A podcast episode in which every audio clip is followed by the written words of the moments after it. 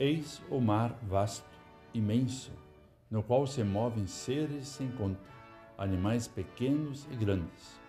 Por ele transitam os navios e o levi- Leviatã que formaste para neles brincar. Conforme o livro de Salmo cento e quatro, versículos vinte e cinco e vinte e seis. Olá, querido amigo da Meditação Diária Castelo Forte dois mil e vinte e três, dia primeiro de outubro. Hoje vou ler o texto de Hildur Schlender, com o título Navegar com Fé em Jesus. O dia trinta de setembro é o dia da navegação. E ontem, essa data foi lembrada pelos que atuam com transporte pelas águas. E hoje, primeiro dia de outubro, é o dia do vendedor.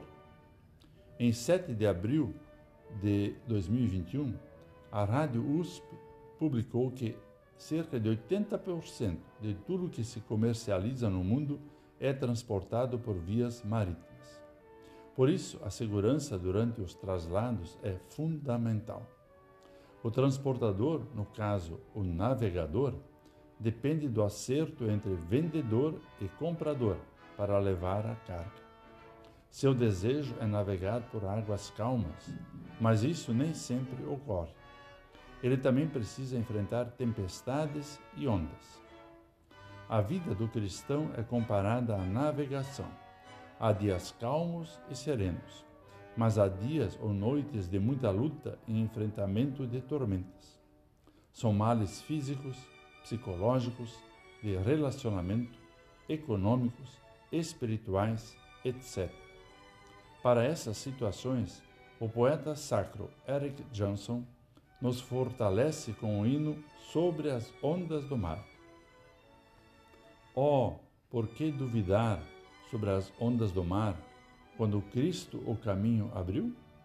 Quando forçado és contra as ondas lutar, seu amor a ti quer revelar. Trevas vêm te assustar, tempestades no mar?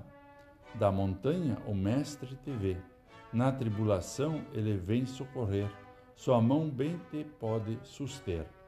Solta o cabo da nau, toma os remos nas mãos e navega com fé em Jesus. E tu, então, verás que bonança se faz, pois com ele seguro estarás. Vamos falar com Deus. Deus de amor, contigo em nossa vida podemos navegar com firmeza. A cada dia nos amparas e fortaleces na fé. Com Jesus, certamente chegaremos ao porto em segurança. Amém. Aqui foi Vigan Decker Júnior com a mensagem de hoje.